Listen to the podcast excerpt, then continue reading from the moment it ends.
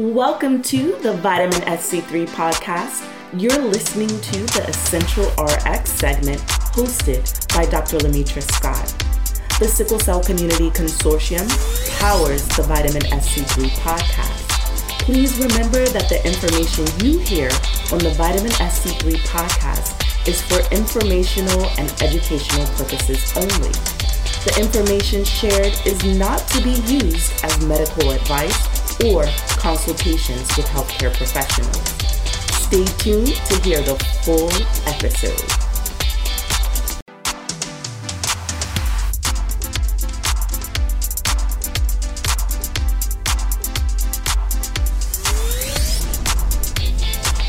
To become a member of the Sickle Cell Community Consortium, visit sicklecellconsortium.org. Sickle Cell Consortium is a collaborative designed a little bit like the United Nations in theory so that we can bring together many organizations for sickle cell throughout the country and now throughout the world, as well as um, independent patient caregiver leaders, opinion leaders, advocates, those that are active in this space.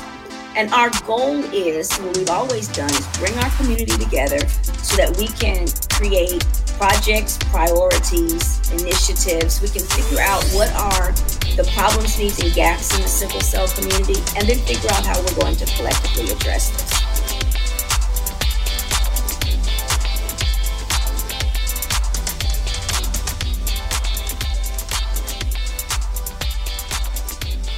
Good afternoon, everybody. Today we have a special guest joining us today.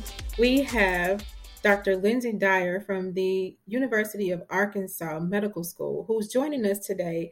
And we are going to talk about something that's near and dear to our heart as pharmacists, and that is uh, related to vaccines and immunizations.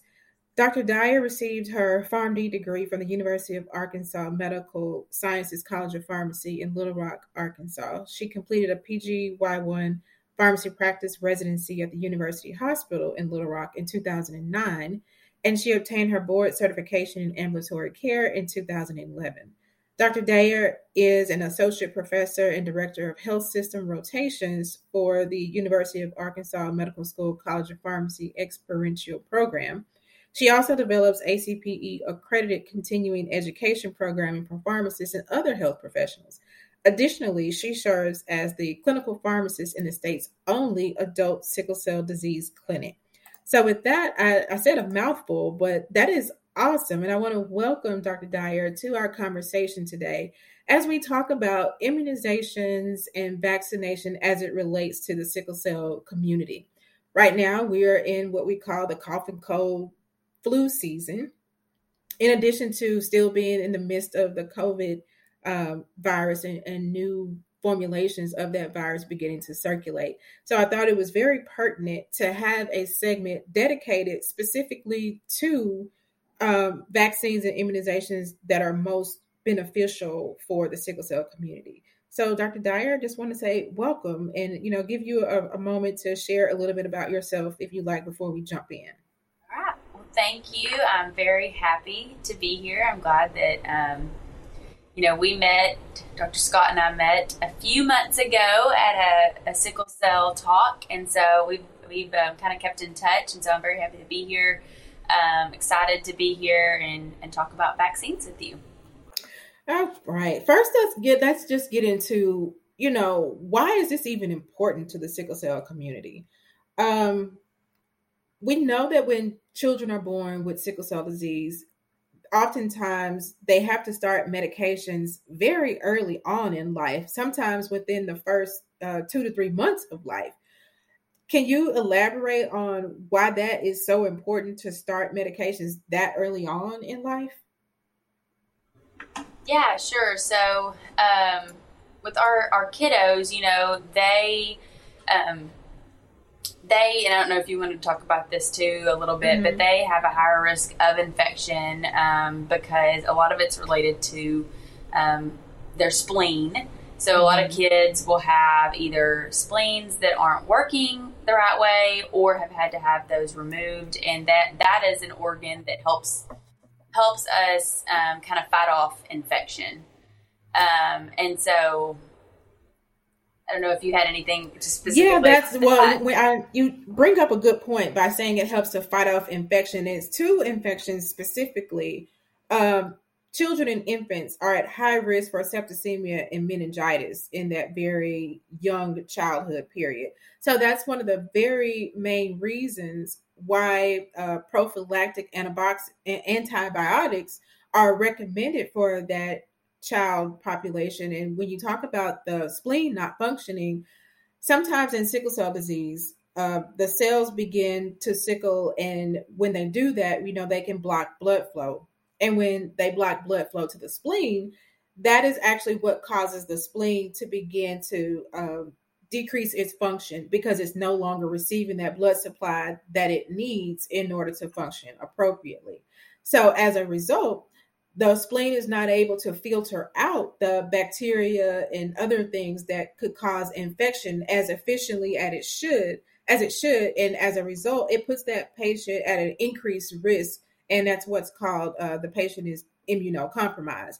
And it really doesn't take a long time for that process to take place. Sometimes as early as the first year of life the child's spleen may be present, but because of the repeated cycling, uh, the repeated cycling or sickling of the red blood cells, that organ function has now become diminished. So that's why it's so important very early on that the children are taking their prophylactic antibiotics to kind of prevent them from getting these bacterial in, infections. And pneumococcal virus is, or pneumococcal bacteria, I'm sorry, is one of the main ones that's responsible for high mortality rates that are seen within the, the early childhood years.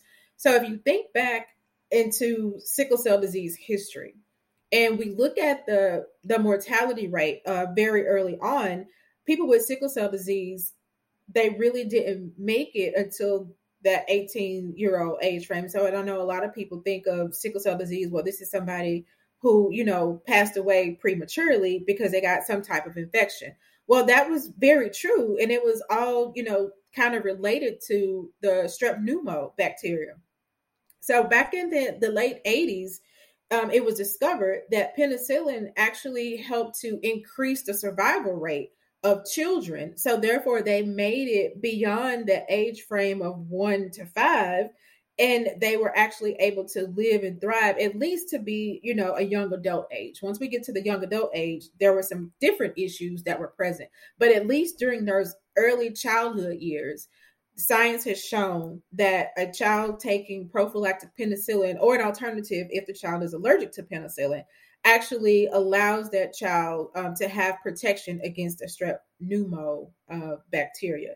So that's first and foremost why it's so important for your young children to be taking prophylactic antibiotics, in addition to uh, the regular uh, vaccinations or childhood vaccinations that are due for all children um, that have sickle cell disease. Yeah, so that, that uh-huh. Well, and kind of what you were saying about that um, back in the 80s. So, one of those, the big study really showed, um, I mean, a huge decrease 84% decrease in the incidence of these kids getting um, uh, that pneumococcal bacterial infection. And then with the incidence that fell from mortality or death rates um, was also huge. And they actually the when they were looking at this study back then in the 80s, they had to stop it early because they just knew how much of a benefit this was for kids to be able to receive um, penicillin. Um, so it was a, a big deal and, um, you know, a huge change in our way we treated and, and prevented um, infection for these kids. Um, and then, kind of going on with that too, um, they looked at well, how long does a kid need to be on um, take penicillin? Um, and so when the the pneumococcal vaccine was approved in I think 2000, um, they were able to look at to see you know could we stop um, the oral penicillin and they were they did see that you know hey we can we can stop this as long as the kids have had um, all of their their pneumococcal vaccines um, at age five, or you know, there was a couple other things that they looked at too, like if kids had had a, a really um, bad infection or had had their spleen removed, those kids may need to continue penicillin later. But for the most part, once they receive their vaccines, um, they could stop that oral penicillin at five. Um, so that was a big deal um, for kids. Right. So I know that there are some parents that may not have understood exactly why the child should be on penicillin. And then we have those people that say that, you know, giving your child penicillin or giving them antibiotics every day, it it makes them more susceptible to other organisms or from other bacterial infections. And just based on the, the science and the studies, that is not something that has been seen. Just because a child takes penicillin every day, if another infection comes up, where they would need to have penicillin, there are alternatives that can be utilized to still target that particular infection and not have to worry about, you know, penicillin not working or not having an option available to treat said condition because they were taking penicillin every day. So I just want people to understand the importance of why the penicillin is necessary, especially in those early childhood years, what's actually going on in the body to create a condition where you would even need to have penicillin. And um, especially, I want to say from the, the pharmacist standpoint and counseling on taking penicillin or taking any antibiotics for that matter, typically you would want to have them with food because sometimes antibiotics can cause you to feel a little bit nauseated. And that's something that can be um, avoided by just not taking the medication on an empty stomach or sometimes you can see you can expect or to have some type of, of diarrhea. Not to say that all people will have it but sometimes that is something that comes up about because of the way that antibiotics do have an impact on your uh, gastrointestinal system. So those are some things to kind of watch out for just to to expect and not to think that because you took this medicine and then these things happen that something was wrong. That's not necessarily the case of what's going on I will put in the caveat though, if a person is allergic to penicillin, that is not a time that you want to test or you know to continue a therapy. And when I say if you're allergic, not necessarily breaking out in a rash, but if you are allergic to the point where your throat starts to swell or your lips start to swell and you have trouble breathing, that is a true um, medication allergy and it's all it's classified in a category where we call it an anaphylaxis type reaction. So that is a situation where penicillin is not the medication for you, but there are alternatives that can provide that same coverage against that strep pneumo bacteria that can be taken in place of penicillin. So I think we've talked about penicillin um, enough to the point where people kind of understand what's really going on. Now I want to get into the whole vaccine piece, and I know you talked about um, starting uh, the pneumococcal vaccine at the age of five. What are some additional vaccines that may not necessarily be on the standard um, childhood immunization schedule that people with sickle cell disease really do need to get? So I'm glad you asked. Um, another one of those is what we call the meningococcal shots or meningococcal vaccines.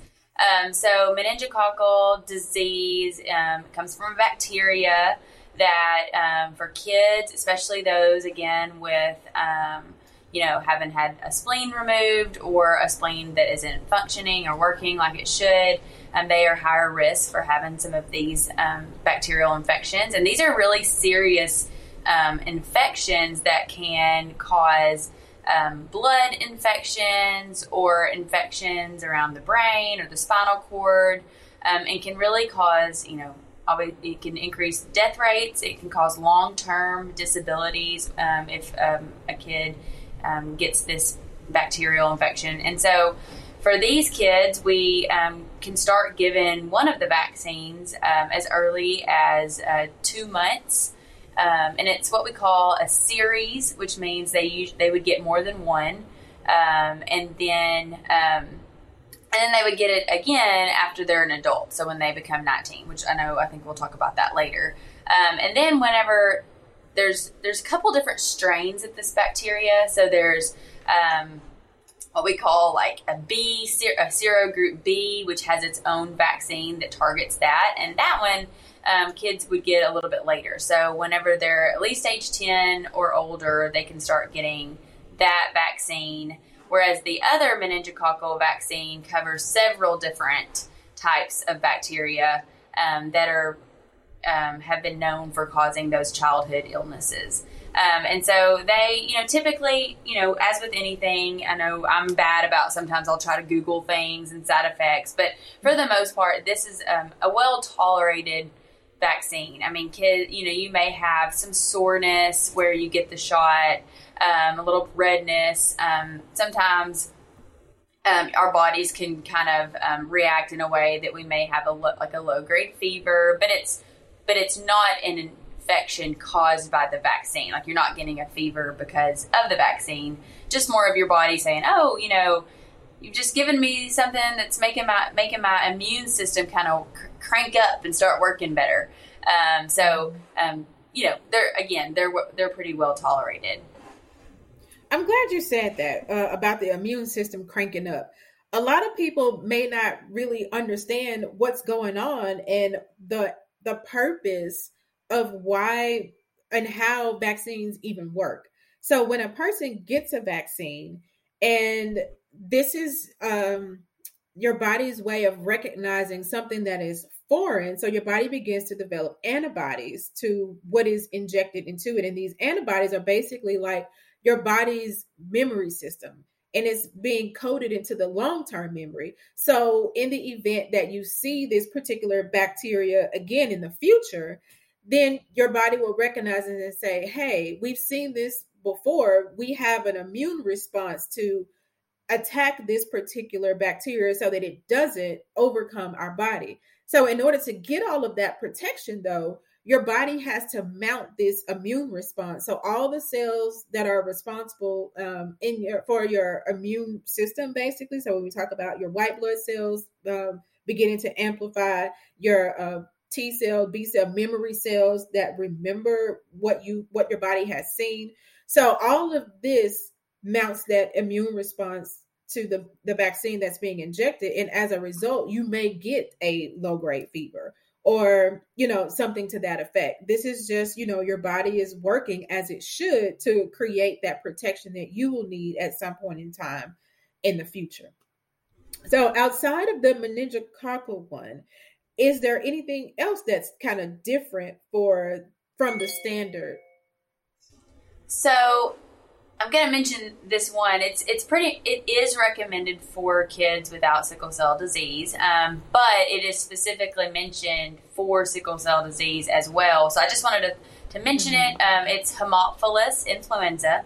So it's another bacteria. Again, this is a vaccine that is recommended for all kids, um, but um, again, with um, patients with sickle cell disease, just have a higher risk of, of of getting um, certain bacterial infections. So before, so this one actually before it there was a vaccine for it, it was the leading cause of meningitis in kids. Um, so mm-hmm. this vaccine is, is a very um, important vaccine, I think, for all kids to receive. But just kind of wanted to mention that as a, um, uh, specifically for sickle cell disease, just because of our of the increased risk for for bacterial infections. So when we talk about a, a flu vaccine, and I know it comes around every year, and some people take it, some people don't. But we just want everybody to understand that just because you get a flu vaccine, that does not mean you are getting flu um, or you, they're injecting you with the flu. That's not what that literally means. It means, again, that you're getting a vaccine where your body can mount an immune response to it so that when you are exposed to it at some point in time in the future, you have antibodies that can attack it so that you don't succumb to uh, whatever said bacterial infection is. That's important because in sickle cell disease, it's not just, you know, even with a common cold, it's not just, you know, we got a common cold. It's a common cold that can escalate into other things, all because of the way that this bacteria may have an impact on the body itself. And the sickle, the, the sickle cells inside of a person's body, it makes them very vulnerable to change. So at any point in time where you have a situation where you have uh, decreases in oxygen because of, let's say, whatever bacteria that you have is causing you to have some respiratory symptoms, which causes a stressor on your body because you're trying to fight this bacterial infection. And now it's it's kind of like that snowball process begins. And you can find yourself in a hospital for an extended period of time off of something that started from just maybe a mild cold or something that you consider well it was the flu but you didn't think it would be that bad. It can really escalate. So that's why it's so important in sickle cell disease to try to be as preventive as possible um, and that prevention it lies in of course getting your vaccination but also doing things that you can do outside of vaccinations as it relates to um, one washing your hands staying away you know as much as you can from people who are sick. Um, again because the immune system for a person who has sickle cell disease is not as robust. So you would want to do things that you can that's within your control to reduce your risk of contracting some infection from another person as much as possible so i want to talk about now um, uh, I guess we can talk about COVID vaccine because I know that's another hot topic. Unless is are there some more that we need to talk about before we get to COVID for the well, adult population that we need to to talk about as it relates to sickle cell? Well, I did just want to add something with the flu vaccine, um, and as you know, I know you guys probably all know this, but you know, every year there's a new flu vaccine, um, and that's kind of you know with viral with viral infections the the people that make the vaccine they're kind of they're doing their best work to figure out which strains of the virus will be the most prevalent. And so that's kind of how they decide to come up with the flu vaccine that you get every fall. Um, and so i did want to make a point you know just to say um, you know we we want we we encourage we think it's you know i get the flu vaccine i hope that i don't get the flu but mm-hmm. it doesn't always mean that you for sure won't get the flu, but what it can mean if you do get the flu and you've had the vaccine is that, you know, hopefully your um, symptoms that you have from the flu won't be as bad. You know, hopefully you won't get the flu. That's ideal. But if you do, mm-hmm. the goal is also to prevent really serious illness from the flu vaccine. So I think that's important to mention as well. I agree. And I'm glad you brought that up because it does transition now into um, talking about COVID vaccine. We've talked about that over the past year and a half or so. And even now, with some people that say, well, I've got my um, COVID vaccine and I've got my boosters and I still got COVID. Well, what was the purpose of me getting the vaccine to begin with?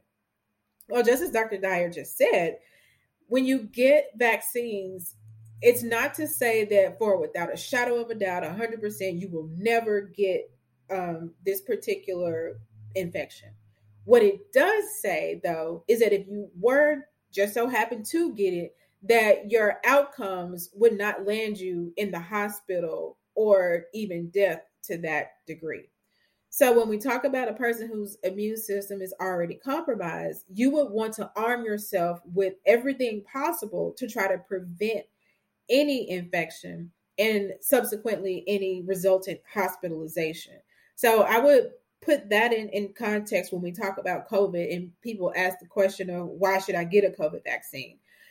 As far as the, the CDC guidelines go and recommendations go, I would suggest that you follow those and the advice of your healthcare provider because I know everybody's situation is different and it may not be time for them to receive a COVID vaccine. But as long as your provider has given you the go ahead to get your vaccination and you are within the, the realms of what the CDC requirements are for your particular population, I think that it would behoove everyone to go ahead and make sure that they are as protected as they can be to try to prevent death. And if you look at the death rates now regarding COVID versus the death rates that we had back in early 2020, the numbers are drastically different. And those numbers are different because of vaccinations. So the more people that are able to be vaccinated, then the less likely you are to succumb to um, mortality or, you know, the, the effects of the COVID or any uh, infection for that matter, as long as you you have your vaccines on board. That doesn't, you know, take away any of the other complications that can develop, you know, from being infected. So that's why you want to make sure that you have your protection on board as much as you can to kind of prevent secondary complications that may result from a bacterial infection. So, with that being said, did you have anything to add uh, as as it relates to COVID and what we were talking about? I don't think so, not yet. I think we'll have a lot to talk about with with the COVID vaccines. Well, as far as that goes, um, in, in regards to COVID vaccine or flu vaccine, some people will say, "Well, I got my flu shot or I got a COVID shot today, and then on Friday I tested positive for either flu or or COVID." Can you speak to that point? Like, how is it that you can get a flu vaccine or a COVID vaccine today, and then you know Friday you still get it? What's that all about? Yeah, so that's something that I've heard a lot as well. And I mean, it's a real concern for people that, you know, feel like that they can, you know, that is that they could catch the flu from the flu virus or COVID from the COVID virus. And we already kind of spoke a little bit about how your body may um, react to the vaccine and kind of cranking up your immune system and bringing in, you know, all of these different things in your body that make it um, I guess, your immune system get ready to be able to fight off these infections. And part of that sometimes is that it can cause um, a fever or, you know, you could be sore, but it's, but these vaccines, so the, the flu shot, um, and we'll talk about, um, there is, you know, one called a FluMist, which is which is different, but the flu vaccine that you would get as a shot, um, the COVID vaccines, those are all what we call inactivated vaccines, which means they cannot cause the virus or the flu or the or COVID. Um, however, you know that doesn't mean that you if you um, get the vaccine. Number one, you could have been infected previously prior to getting the vaccine and not had any symptoms yet.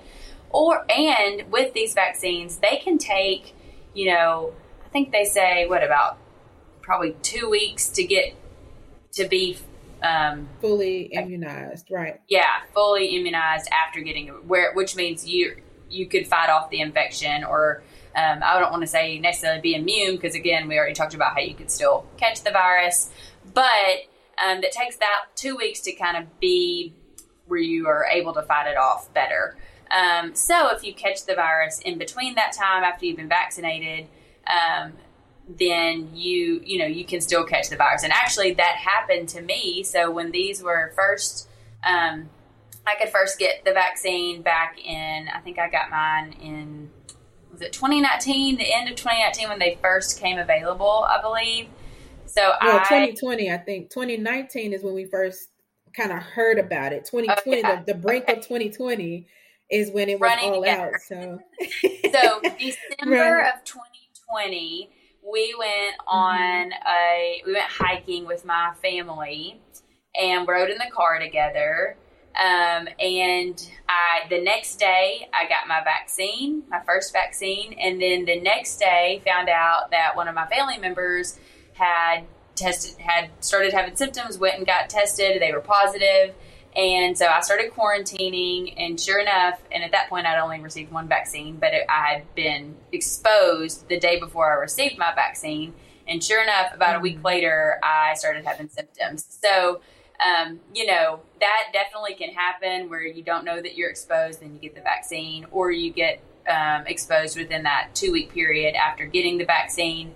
Um, so that's pretty, that's not an uncommon thing. Um, but I think it's something that makes you know a lot of people sometimes may think, oh man, I, that caused the the the infection when actually it, it wasn't caused by the vaccine. So I think that's an important thing just for everybody to kind of know that it you can actually get it even after you've been um, vaccinated. So right. And that's one of the more reasons I think it's uh, so important for people to practice, you know, safe hygiene and you know hand washing and uh, again just staying away from people that are sick as much as you can and um, just you know being protective of your own self because i know you can't control what everybody else does but you can control what you do in terms of trying to keep your immune system up so with that respect right. i want to kind of shift our conversation now and talk about certain things that I know people do um, to try to ward off the pain that may be experienced from being vaccinated. I know we talked about there was some uh, muscle soreness or your arm may be sore if that's the spot where you received your vaccination. And I know that some people may opt to do kind of like Tylenol or an ibuprofen before they get vaccinated. Do you have any any leeway on that? I know from my perspective in in doing that, it kind of it's a negative and a positive. So it cancels out what your body is trying to do in terms of mount this immune response, especially if you're taking something like uh, ibuprofen, which is anti-inflammatory. If you take that before you become vaccinated, then you kind of blunt the effects that your body is trying to mount in creating this immune response. What do you think about that? Yeah, I've heard that too, and I, you know, I honestly I don't know the stats on if that can actually um, how much it decreases the effect of the vaccine. I mean, you know, definitely if you start having symptoms of, you know, being extra sore or fever after you receive your vaccine, I mean, mm-hmm. I think it's okay at that point to start to take, you know, Tylenol or if you need an anti-inflammatory because at that point your body's already kind of starting to right. to work and and fight and build up these immune you know antibodies against the virus and stuff like that. So I think that that's fine because we definitely we'd rather you get the vaccine um, and you know have to take some medicine to help kind of ward off some of those you know negative short term symptoms that you may have from the vaccine than to not get the vaccine. Um, right, do you right. agree kind of with that or? Yeah, I agree with after. Afterwards, it's kind of like how some people will take something with the anticipation of something is going to happen, but that something has not even happened yet. So that's the way I think about the vaccine. Yes, because it was funny when I used to work um, in retail pharmacy. I used to do flu shots all the time. And I used to pride myself on saying that I give the flu shots that don't hurt because people would they would get ready, they would sit in my chair. I would give them the shot and I'd be like, okay, it's done now. they're like, you're done? I didn't even feel it. I was like, that's because I give the shots that don't hurt. so then it's kind of like you just wait until the the symptoms occur or you wait until you start to feel something. At least by waiting, you allow your body to do what it is naturally going to do anyway in regard to mounting this immune response. So yeah, afterwards, I would say if you've got something going on, then you can use some over the counter uh, pain relievers to kind of help out.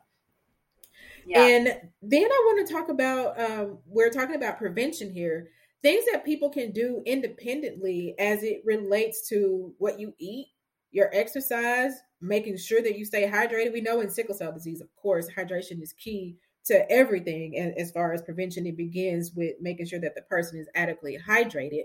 But as far as what you eat, I know a lot of people um, look to more whole foods, more uh, vegetables and fruits. All that stuff is very important when it comes to um, increasing your immune system and what your body is able to do in sickle cell disease, the person needs more so more of those nutrients more so than the average person who does it because the body is constantly in a state of trying to replenish and make more red blood cells because of the sickling and the hemolysis that's taking place. So, do you want to add anything to what are some things that you could do independently of, you know, being vaccinated and taking those type medications to prevent being sick what are some other things just from a, a natural standpoint that you think people could do? Yeah, I would say, you know, definitely um, staying on top of annual um, physicals, seeing your mm-hmm. primary care doctor. I mean, eh, you know, once a year at least to get your baseline labs checked and, you know, other comorbidities like high blood pressure and things that, um, you know, may be related to sickle cell disease or may not be related to sickle cell disease, those things, you know, can actually um, impact someone's response to how they, you know, if they get sick, if they get a bacterial infection or a virus, how they are going to respond to those to those viruses. Um, and so, you know, being, you know, like like Dr. Scott mentioned, eating healthy and eating things that are clean for your body, um, all of those things can be helpful in um, making you know healthier choices for your body that can in turn impact how you respond if you if you do get an infection because we can't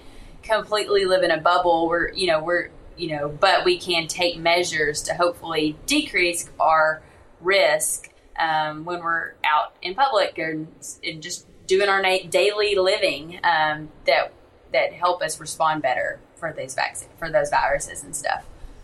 I like the fact that you said people need to make sure that they see their PCP. I think we need to repeat that part again. make sure that you have an annual checkup with your PCP. They want to see you. They really, really do. And you really want to see them as well. And I say that because yes, you see your sickle cell. Hopefully, you see your sickle cell doc, your doctor or hematologist that helps you manage your sickle cell disease. But you are a total, complete person, and you are more than just a person who has sickle cell disease. So sometimes things like hypertension, you don't even know that you have hypertension because it can creep up silently, and you don't even know that it's taking place. But when you have hypertension or high blood pressure, that can definitely impact how sickle cell disease um, affects your body. And that's something that you really want to stay ahead of as much as possible because, as we all know, with sickle cell disease, we want the the blood vessels to be as relaxed as possible so that those cells can flow through freely.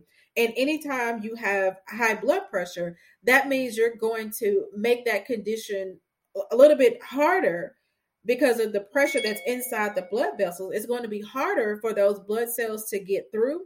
And you really want to stay on top of if you have hypertension or if hypertension is developing, because that's a serious complication that um, can impact sickle cell disease. In addition to that, making sure that you get your cholesterol levels checked.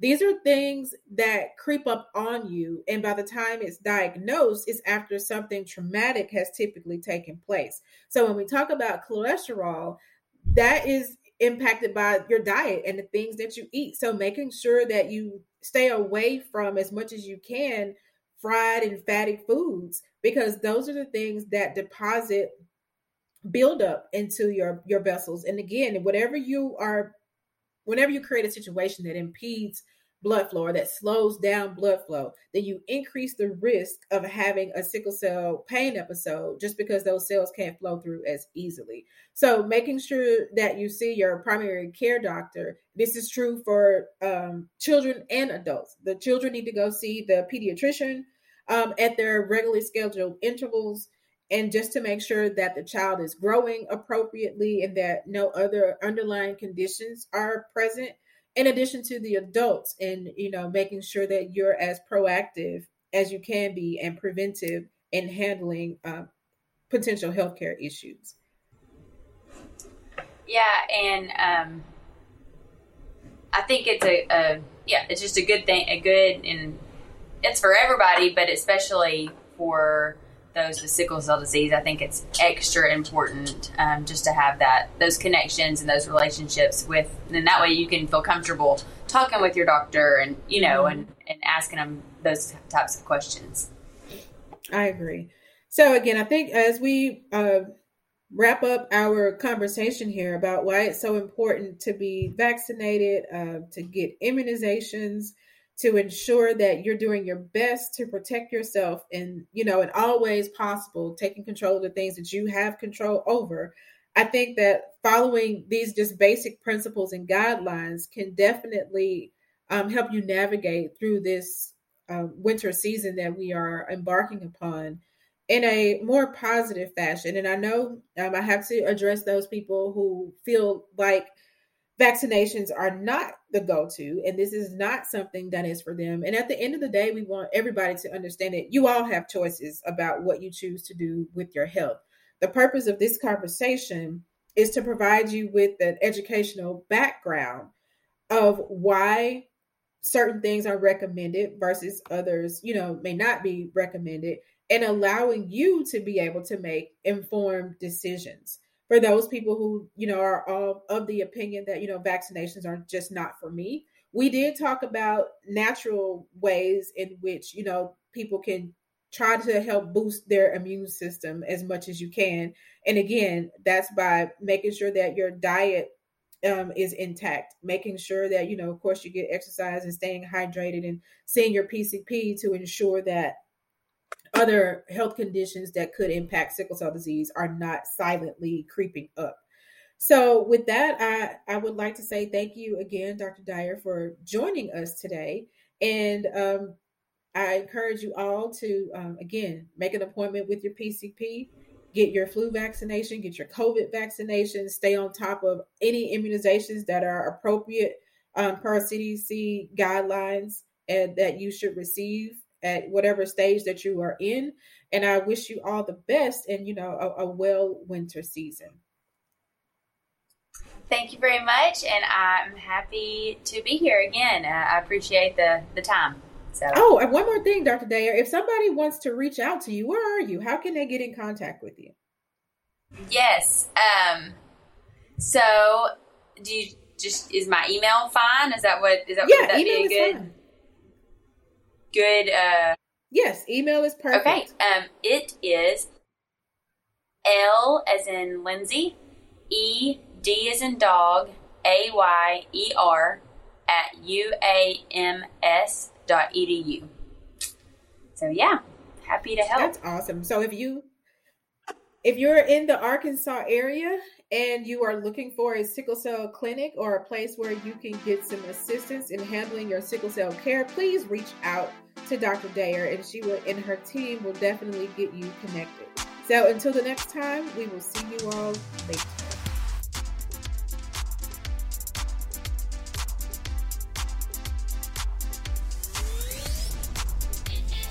Thanks so much for listening to the Vitamin SC3 podcast. We hope that you will leave us a review on your favorite podcast platform.